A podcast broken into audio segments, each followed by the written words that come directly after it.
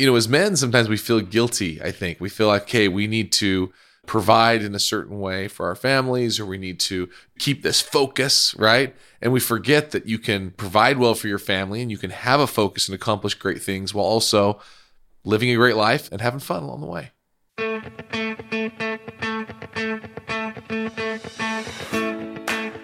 I'm Clint Hoops, and this is the Unrivaled Man podcast.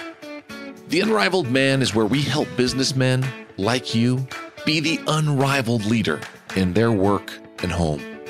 We're revealing the perspective you've been missing to upgrade your identity and become better husbands, fathers, family men, and business owners. Let's get started.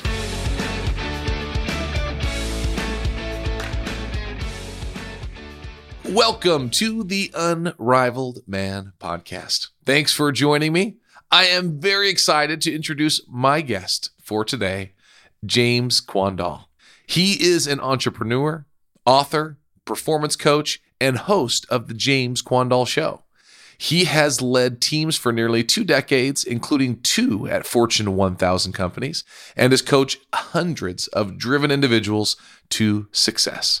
James's agencies help natural product brands sell more on Amazon and support authors in producing and launching best-selling books. James, welcome to the show. Thanks for having me, Clint. I really appreciate that you invited me. Excellent. Well, James and I have met recently and it's just been fun. I've been able to listen to your podcast and get a little feel for your background. So I'm I'm excited. I really would love as we get started for some of my listeners to hear a little bit more about your story and, and who you are. So share a little bit with us. Yeah, so I have listened to episodes of your show and I know that you talk a lot about leadership. And so my credibility there comes from working at two different companies in a management capacity, leading teams of 100 or more people. And I did that for just over 15 years. And then one day in 2016, I was sitting and I was like, okay, do I want to do this for the rest of my life? I was working 50 or 60 hours a week. I took two or three vacations a year, just short little trips, and then didn't have a lot of balance, didn't have a lot of friends, wasn't working out, was saving a lot of money, moving up the ladder, but that was really it. I didn't have what you would call balance. And I said, no, I don't want to do this for the next 50 years. And then I had the thought if I don't want to do this for the next 50 years, why would I do it for the next five? And believe it or not, I, I had just finished reading Tim Ferriss's book, The Four Hour Work Week. I was listening to a lot of entrepreneurial podcasts, and I said, hey, you know, I've learned a lot working in retail for 15 years. I think I could start a business and run a business on my own. I've always been entrepreneurial. I've had all these different side businesses. And so I put a, a date on my calendar and it was quitting day. And with no plan except I was going to quit that job, move to South Carolina, and start completely over on that date. And I did it. I walked into my boss's office on quitting day and said, Hey, John, I need to talk to you today. I was like sick to my stomach. I'm like, What am I doing? I've worked almost a decade at that company to build my credibility and to move up the ranks. And I'm like, we need to talk. And he said, all right, have a seat. I sat down and I'm like, I just got to pull it out. I'm like, I have to quit. He's like, what? You have to quit? I'm like, yeah, you know, I just need to do something different. And he's like, well, what are you going to do? I said, oh, I don't really know. And I just know I'm going to move to South Carolina and I'm going to start a business and I'm just going to figure it out. And I was so scared he was going to scold me or tell me I was insane. And I was just teetering. He could have probably talked me out of it at that point. Exactly. I yeah. had almost no faith in myself at that point. I was almost like, come on, talk me out of it. But he didn't. He encouraged me. He said, James, he goes, I'm really proud of you. He said, someday I'd be honored to work for you. I think you're going to do great things. And he was like, We're going to make sure you get all your PTO time so you have more of a runway typically you, you weren't paid out any PTO time at the end of your career. You were just kind of surrendered it. So he was going to make sure I got paid for those three or four extra weeks. And I moved to South Carolina and I did exactly what I was said I was going to do. It was much more difficult than I anticipated. I did not know anyone here, didn't have friends, didn't have connections, didn't know what business I wanted to start. I just knew that I had a calling for something else and I had to go find it. It's funny. Sometimes you hear people that have those kind of stories and and it usually ends up with and it all just was perfect and butterflies and rainbows and everything was great. No. But, but, like you said i imagine it wasn't right? We're getting that started.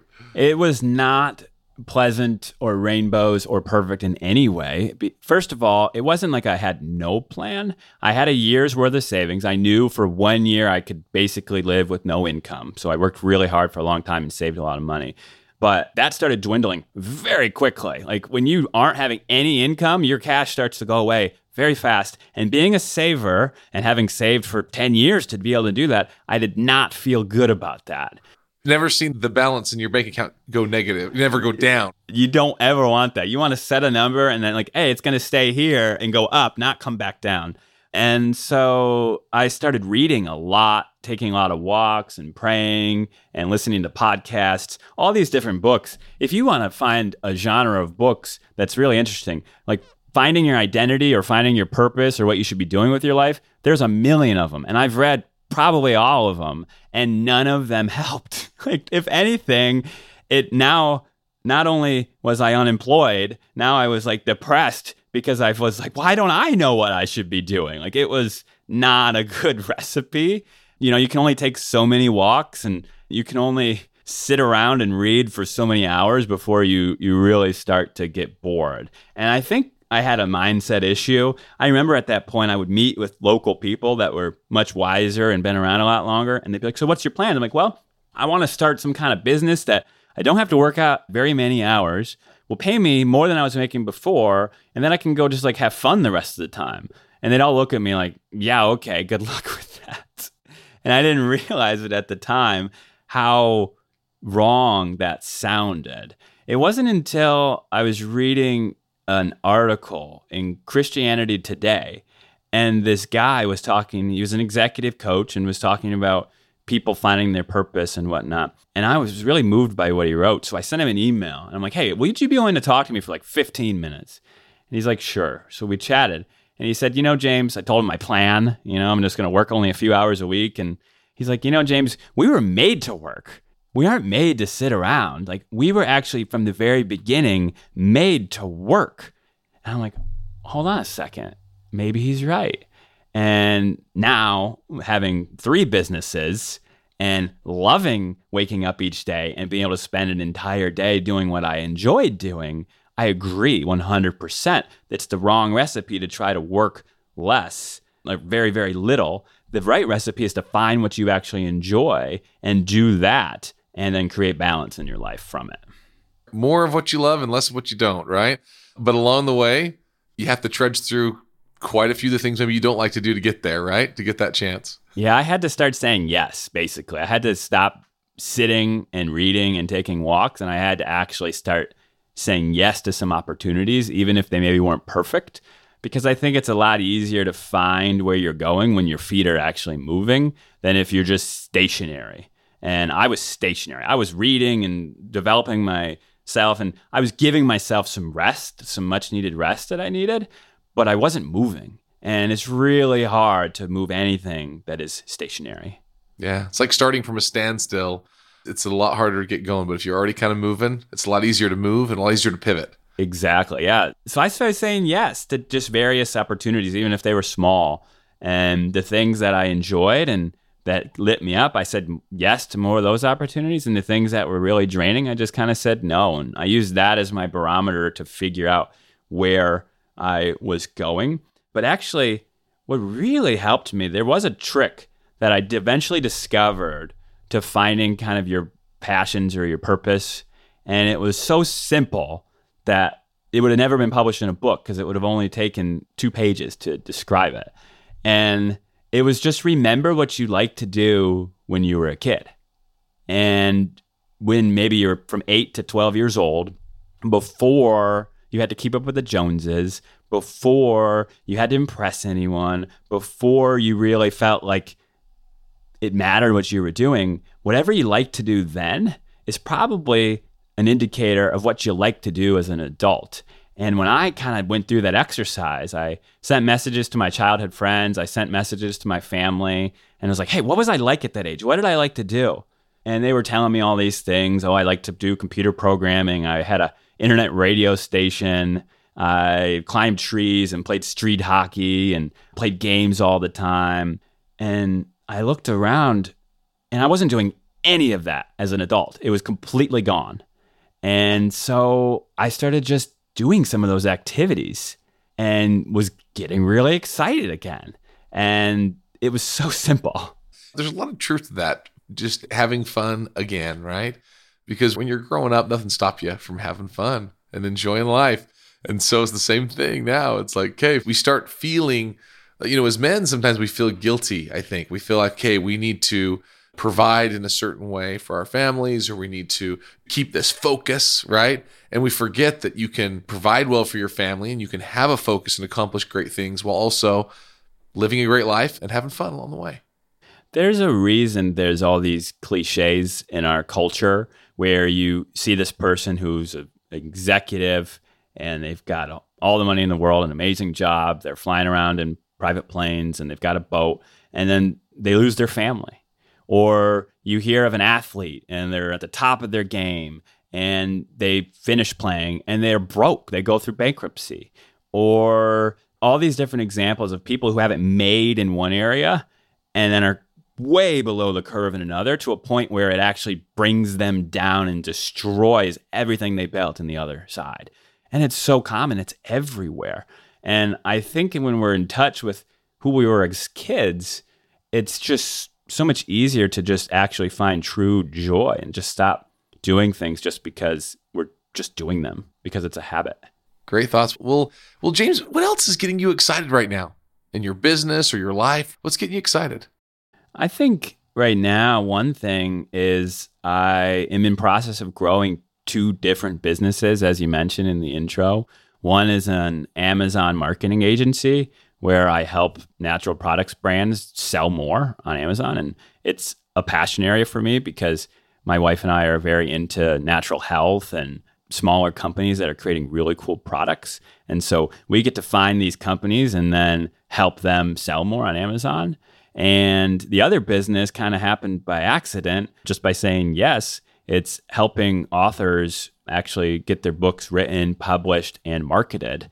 And it's just really neat, both of these businesses, because I'm meeting all sorts of different people from all walks of life.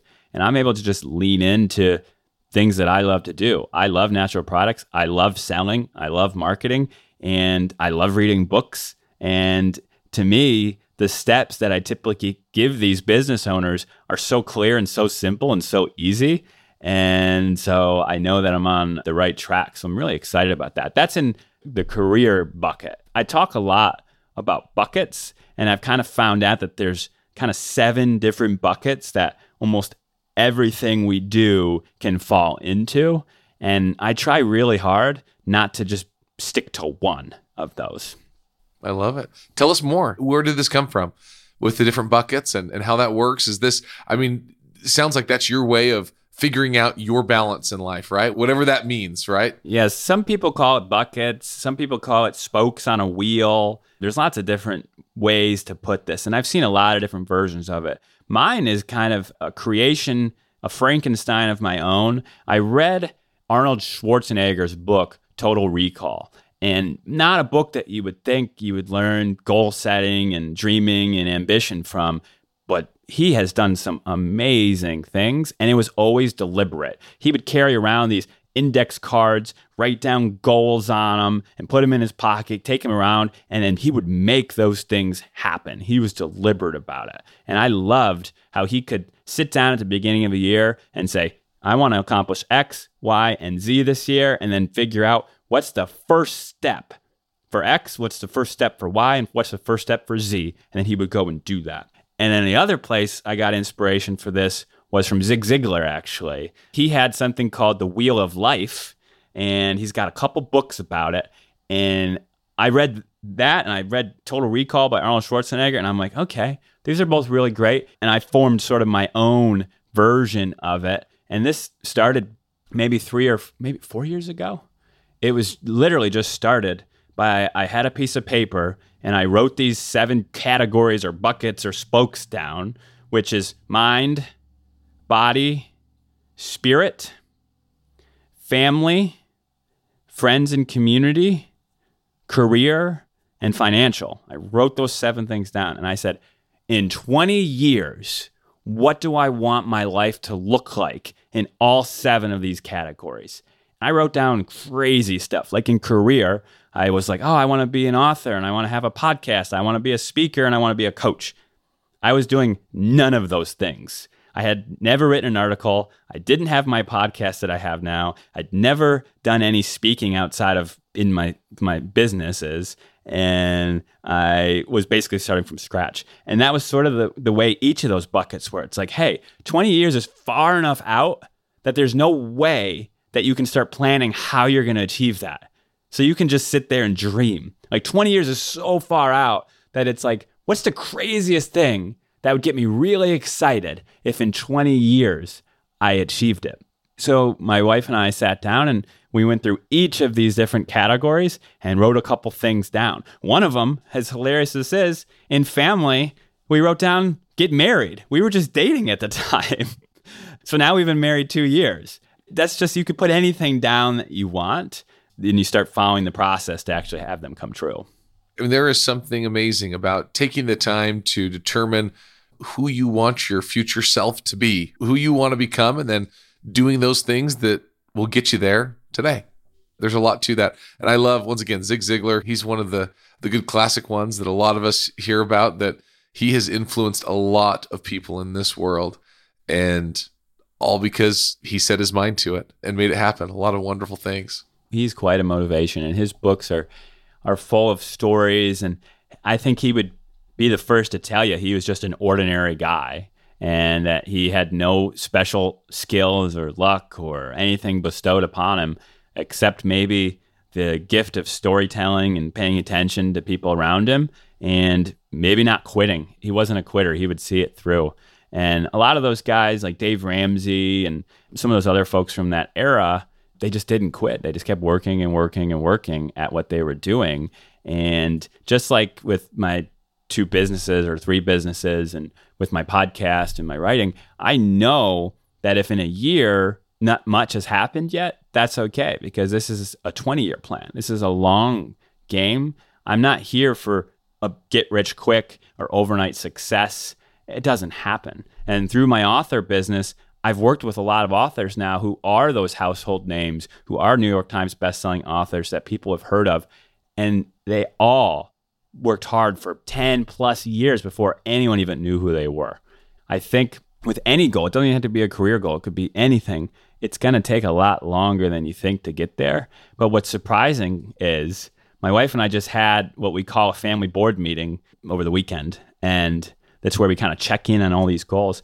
And we pulled out our 20 year goals. We hadn't looked at them in maybe a year. We hadn't really looked at them we have done a lot of those already. like a lot of those things we thought would take 20 years, now like four years later, we've already achieved a lot of them. So I'm like, oh, wow, we have to actually revisit some of these and actually set the bar a little higher. yeah, because from your current perspective, right? Or what was your perspective then? It looked impossible almost, right? Like, holy cow, this is so much. And from where you're sitting now, after so much progress, man, you can see where you can look even higher. So. And it gets you excited like hey i actually achieved a lot in such a short time and what else could i do? I think we actually wrote down now like to have children and to you know we added that to our list. We added a bunch of new things to the list that weren't on there before and i'm like hey it worked for some of these we might as well just put them down on paper for some reason pen and paper and looking at it really motivates me I love it. Those goals, it's amazing what can happen. And even as it takes a lot of time. Like for instance, you mentioned Dave Ramsey. I, I think of a quote that he said once. He said, It took me over 20 years to become an overnight success. He said something like that. You know, because he was saying people were like one day nobody knew who he was, and then all of a sudden it kind of clicked and people knew who he was and he was showing up on the radio, et cetera. And and uh, and so he said something like that. And and that's always kind of stuck with me. It's made me think, you know, it's okay for it to take time to become that overnight success because the reality is you're discovering what you really want along the way. Like I imagine the goals you're thinking of now for your future 20 years out are going to be different than when you first did it four or five years ago? I think, yeah, for sure they change. And I think I've realized that I don't have to be a household name and I don't have to have, you know, $100 million in the bank to be happy. We're happy right now with where we are today in this process. It's actually the pursuit of excellence and the improvement and the goal setting that I get the most joy of. Once I actually achieve the goal, I'm like, all right, what's next? Like, it's this moment I'm in right now that's actually the best moment. And actually, I was at Dave Ramsey's new studio up in Franklin, Tennessee. And in his studio, he's got an old car and it's full of books in the trunk. And what people don't realize when they say someone like him is an overnight success is that he had to print these books himself put him in the back of his car and drive place to place to place, pitching and trying to get rid of them himself. And now, when, when they can release a book and it's a, a bestseller overnight, people don't realize how much effort went into creating that. And I think he'd be the first to tell you. Yeah, that momentum is not started quickly. and he would say, you wouldn't believe how many graves are on the path of people that wanted to do what I did, but just quit too early and didn't see it through. Yeah, there's a lot of truth to that. Yeah, a lot of people will can get excited about something out of the gate, but losing steam is a real deal. it's a real thing. Is that something you see with your coaching that you do as far as with your folks? What happens is is we all get so impatient in our road to becoming who we want to become. And so we get frustrated we think, gosh, I know I can do better. And we get frustrated with ourselves when we don't. We want to be wherever there is for us, right? This out there years. We know inherently that it should take years, but yet we get frustrated a few weeks later after we've started down a path, right? Whether that's health, whether that's our relationship with our wife or children, or whether that's building a business or whatever it might be we all get so impatient. So I see that with my clients where they'll get impatient. That's where I come in is helping to provide perspective and helping them actually see where they've come from. Not getting so caught up in this how far they have to go to be this ideal version of themselves, but to look at how far they've come. And that and that is hard. That's why I have a coach that helps me do the same thing because I'm the one teaching people how to do this often, but I'm working on it right alongside them because I'm in the same boat. I need to remember this all the time. And James, I imagine you're probably in a similar boat, right? Anybody who's accomplished great things, that's where you're at, right? I have many days where I call it depression. That's not really what it is. It's more just like um, loss of energy temporarily. but I'm like, oh, I'm doing nothing. I haven't achieved anything. And I'm a failure and I beat myself up. I'm so hard on myself. And and I'll kind of wallow in that for a short time. And then occasionally I'll look at my calendar or I'll look at my contacts or text messages on my phone or things and I'll go, whoa, wait a second. Looking backwards at this last year, I didn't know this person or I didn't know that person or I didn't have this connection or I hadn't achieved that or I hadn't even tried this yet. And sometimes you can really wow yourself if you just kind of slow down and say, hey, what did I actually do in this last year? And it's probably a lot more than you're expecting. Now, I mean, just yesterday, I was really kicking myself at the end of the day. For some reason, I was just feeling really down and like I've been struggling. I hadn't published an episode on my podcast in two weeks because I don't have an editor right now. And so I've been editing them myself. And that adds another three or four hours per episode of time that I, I just didn't allocate. And so I was like, man, I, I have, I say I want to have this podcast. I love doing it. I've record I've actually recorded the conversations. I just haven't edited them. I'm like, what is wrong with me? It took me a little bit to kind of go through that and eventually I realized I've published 50 episodes in the last year and 90 minutes typically each episode when 2 years ago I had no podcast. 2 years ago I was dreaming I would have a podcast and didn't know how to begin. Now I'm 50 episodes in like it's okay. And I kind of gave myself permission that, you know, this is just another one of those growing pains. And I'll look back on it six months from now and go, oh, I missed two weeks. Okay, big deal. You know, I've got 12 more weeks or 14 more weeks or whatever in the can now. It's funny how we're always willing to give that grace to other people. We can always see it, right? It's so much easier to see other people and see what they've done and how far they've come and how much they've grown. But we're so close to our own experience naturally because we're living it. We never escape it. So in the end, it's hard. The progress is so slow, we almost don't see it in ourselves unless we're incredibly intentional. So, what do you do for yourself to help make sure that you do see the progress in yourself?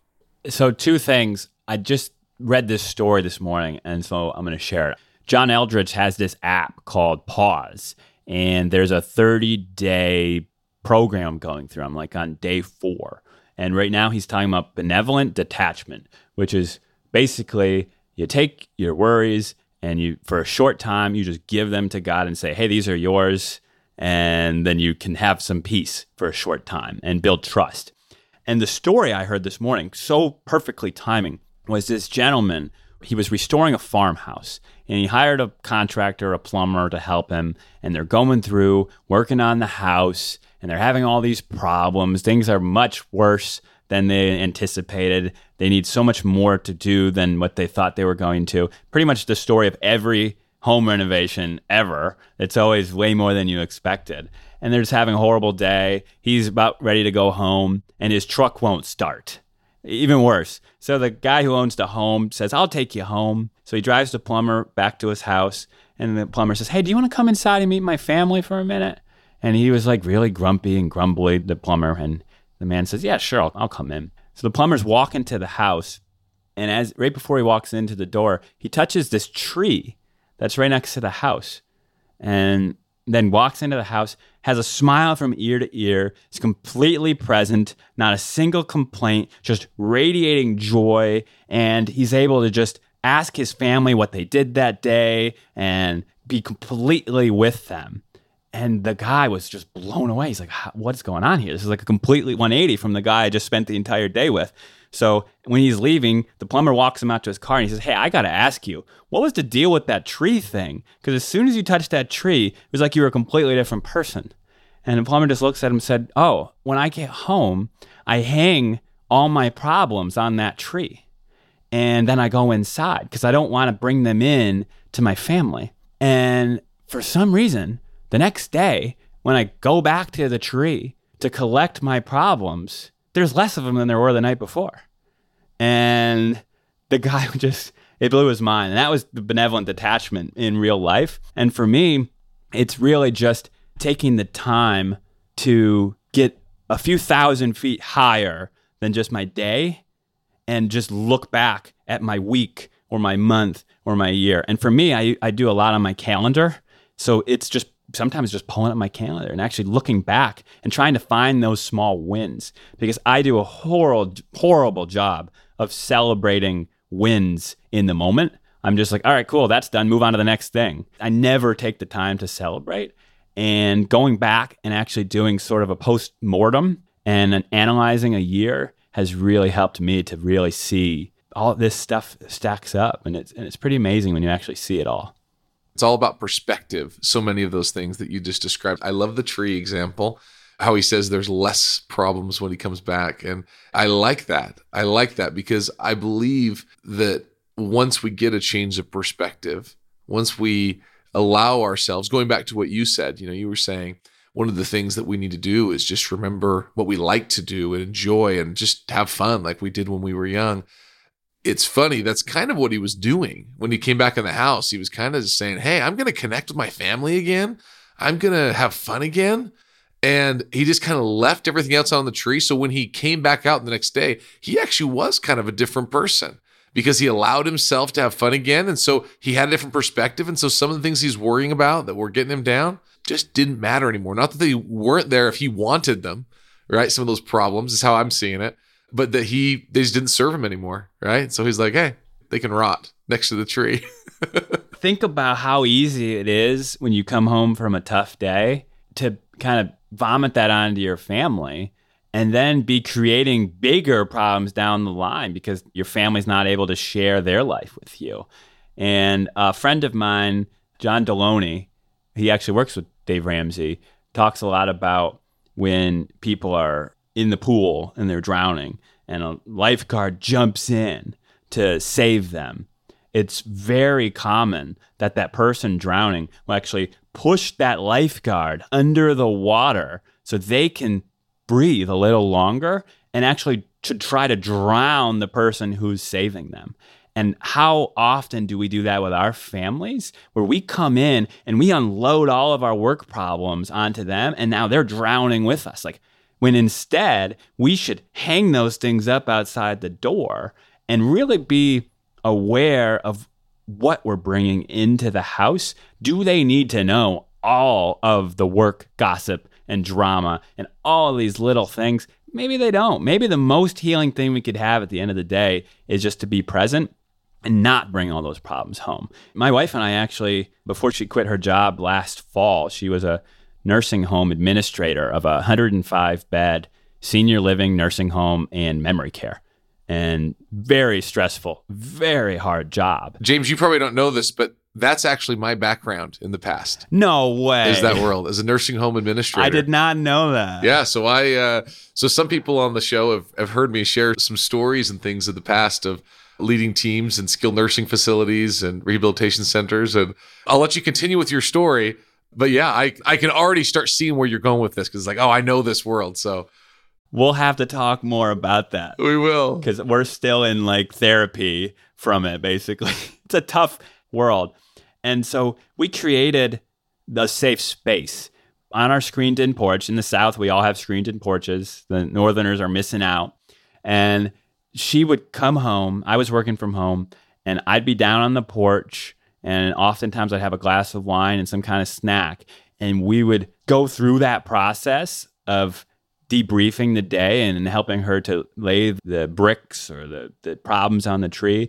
And then when we went upstairs into the house, that was it. We weren't going to talk about that anymore. It was now time to be present and to dream and to do other things. We didn't let that impossibly stressful and difficult job bleed into our entire life because we would have drowned.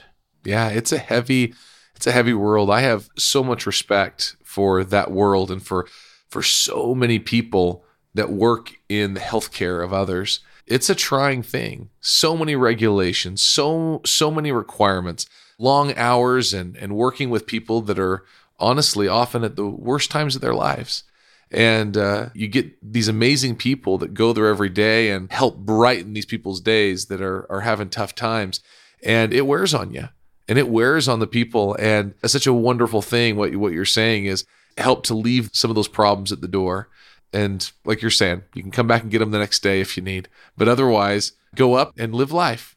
Uh, so that's a that's a great thing. Great advice.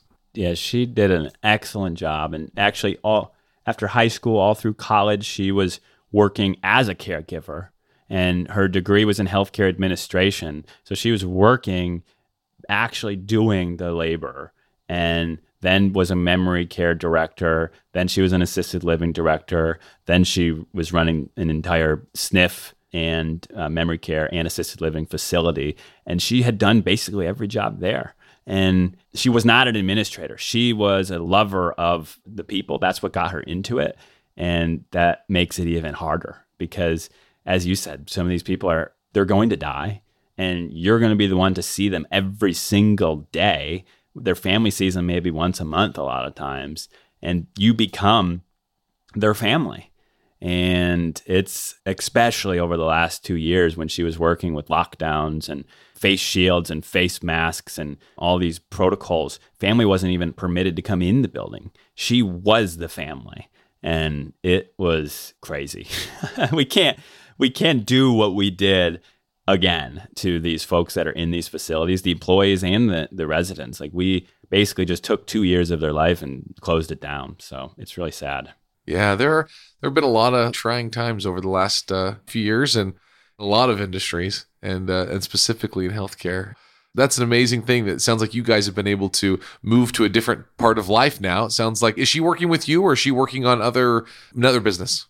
She's working at, with the family businesses now. So the companies grew to where last fall we made a hard choice of her kind of leaving that and being able to be home and work with our family businesses. And at that point, I interviewed a whole bunch of people that had worked with their spouses. I was like, hey, is this on my podcast? I'm like, is this a crazy idea?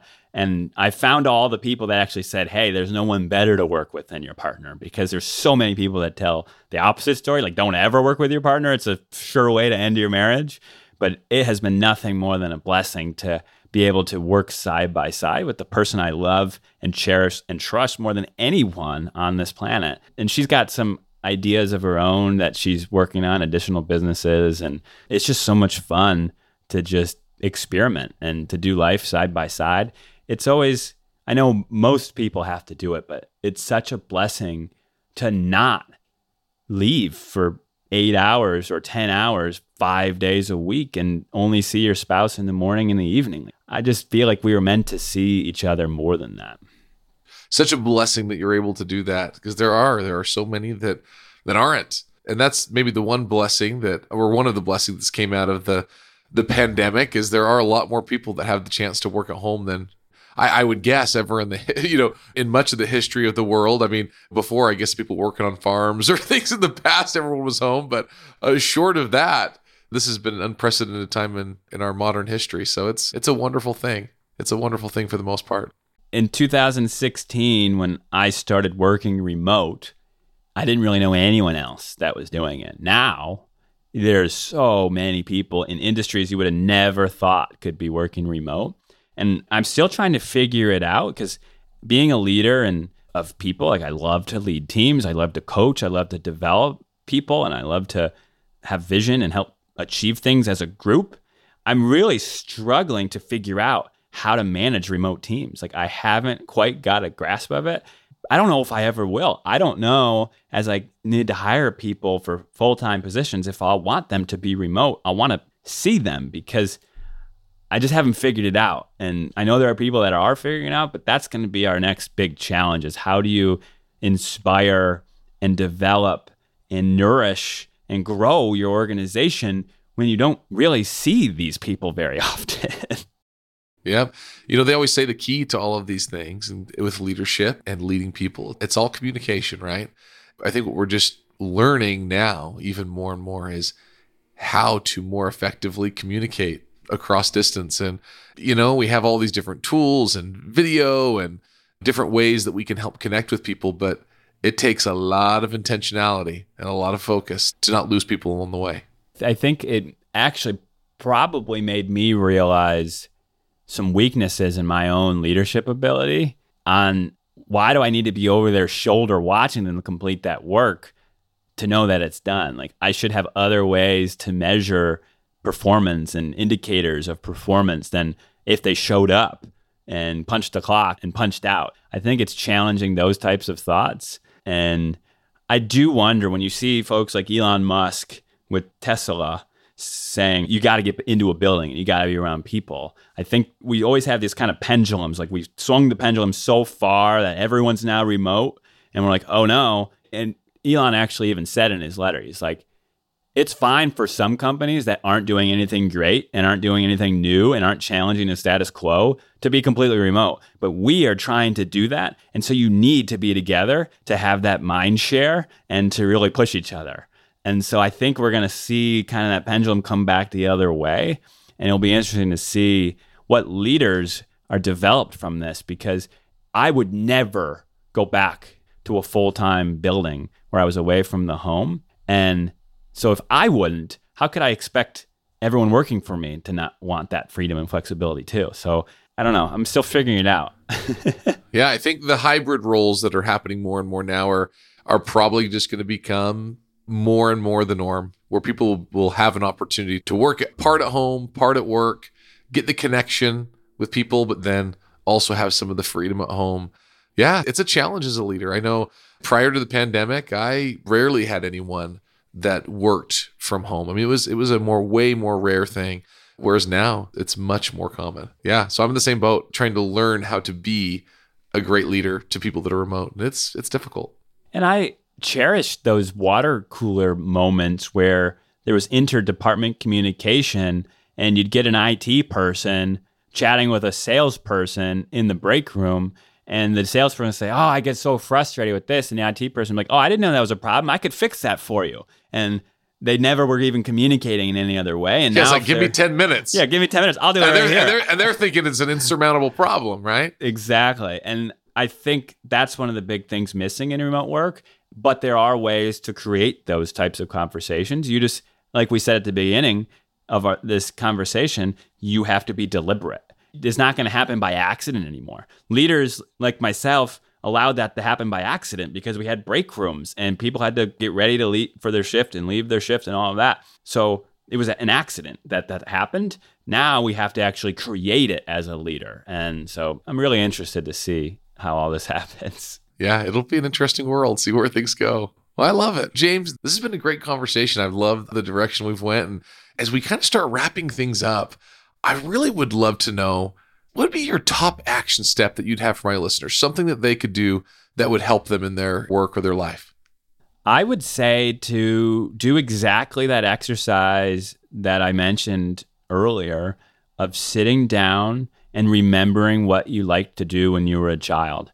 And if you can't remember, then one, that shows that you probably aren't doing those things. But two, it just means, hey, get in touch with the people from that period of your life, whether it be your siblings or parents or friends or teachers or whomever was around you, and ask them to remind you and let their answer surprise you. And then write them down on a piece of paper, all those things, whether it's climbing trees or writing fiction or dancing or shooting archery or juggling or whatever it was that you loved write it down, look at that list, and ask yourself, how long has it been since you did those things?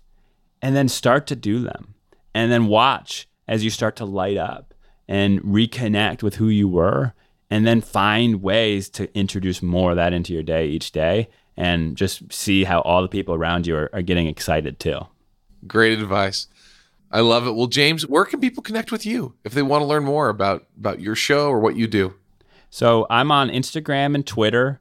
It's at James Quandahl. And to spell my Norwegian name, it's Q U A N D A H L. Or you can just go to quandahl.com or look up the James Quandahl Show on Apple Podcasts or Spotify. We have similar conversations as on this show. And actually, it's funny, Clint doesn't know this, but originally my podcast was going to be called These Wise Men. And it was going to be a leadership podcast for businessmen who were winning in business, but also wanted to win at home. And I was proceeding under that premise at first.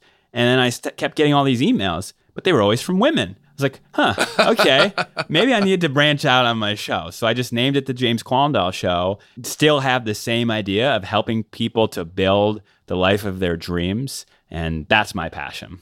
Wonderful. Well, we'll put links to all those places in the show notes so you can go and connect with James as well.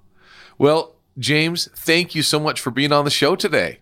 Thank you. This was really fun. I can't wait to chat with you some more. I love it. Well, thank you. And for all of you out there listening, now it is your time to go and be the unrivaled man in your life. Thanks for joining me on this week's episode of the Unrivaled Man Podcast. I'm Clint Hoops, and if this show has impacted you, please share it with a friend or leave a review on Apple Podcasts.